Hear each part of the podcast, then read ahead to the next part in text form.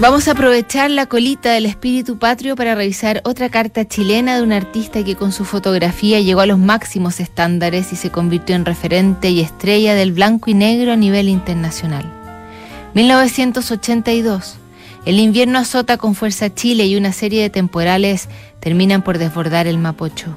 Es por entonces que el impresionante fotógrafo nacional Sergio Larraín le escribe a su sobrino Sebastián Donoso, empeñado en que su genial tío le diera algunos consejos sobre el arte de la fotografía.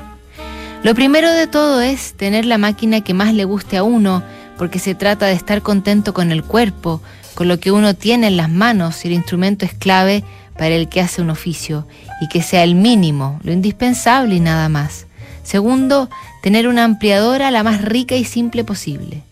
El juego es partir a la aventura, como un velero, soltar velas, ir a Valparaíso o a por las calles todo el día, vagar y vagar por partes desconocidas y sentarse cuando uno está cansado bajo un árbol, comprar un plátano o unos panes y así tomar un tren, ir a una parte que a uno le tinque y mirar, dibujar también y mirar. Mucho ir de una parte a otra, por donde te vaya tincando. De a poco vas encontrando cosas y te van viniendo imágenes, como apariciones las tomas. Luego, has vuelto a la casa, revelas copias y empiezas a mirar lo que has pescado, todos los peces, y los pones con su scotch al muro, los copias en hojitas tamaño postal y los miras. Después empiezas a jugar, a buscar cortes, encuadrar y vas aprendiendo composición, geometría, van encuadrando perfecto con la cele y amplías lo que has encuadrado y lo dejas en la pared. Así vas mirando, para ir viendo. Cuando se te hace seguro que una foto es mala, al canasto al tiro. La mejor la subes un poco más alto en la pared. Al final guardas las buenas y nada más.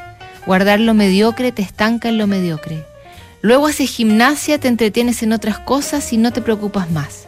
Empiezas a mirar el trabajo de otros fotógrafos, a buscar lo bueno en todo lo que encuentres, libros, revistas, etc. y sacas lo mejor. Y si puedes recortar, sacas lo bueno y lo vas pegando en la pared al lado de lo tuyo. Y si no puedes recortar, Abres el libro o las revistas en las páginas de las cosas buenas y lo dejas abierto en exposición. Luego lo dejas semanas, meses, mientras te dé. Nunca fuerces la salida a tomar fotos porque se pierde la poesía, la vida que ello tiene se enferma, es como forzar el amor o la amistad, no se puede.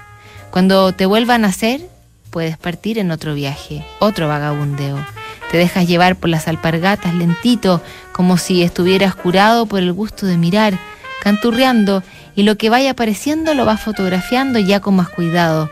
Algo has aprendido a componer y recortar, ya lo haces con la máquina y así se sigue. Se llena de peces la carreta y vuelves a casa. Aprendes foco, diafragma, primer plano, saturación, velocidad. Aprendes a jugar con la máquina y vas juntando poesía, lo tuyo y lo de otros. Hazte una colección de cosas óptimas, un museíto en una carpeta.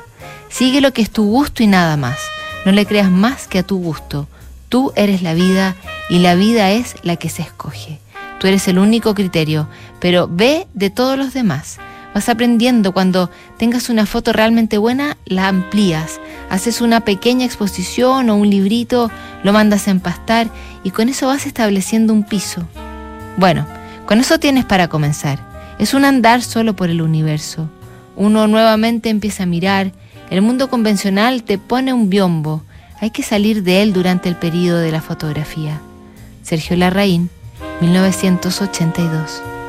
Llevaba entonces ya algunos años retirado de Novalle, dedicado al yoga, la pintura, ya no a la fotografía, él que fue parte de la agencia Magnum de Cartier-Bresson y Robert Capa, murió en 2012 a los 80 años y ha ido consiguiendo el reconocimiento que se merece por su arte imprescindible.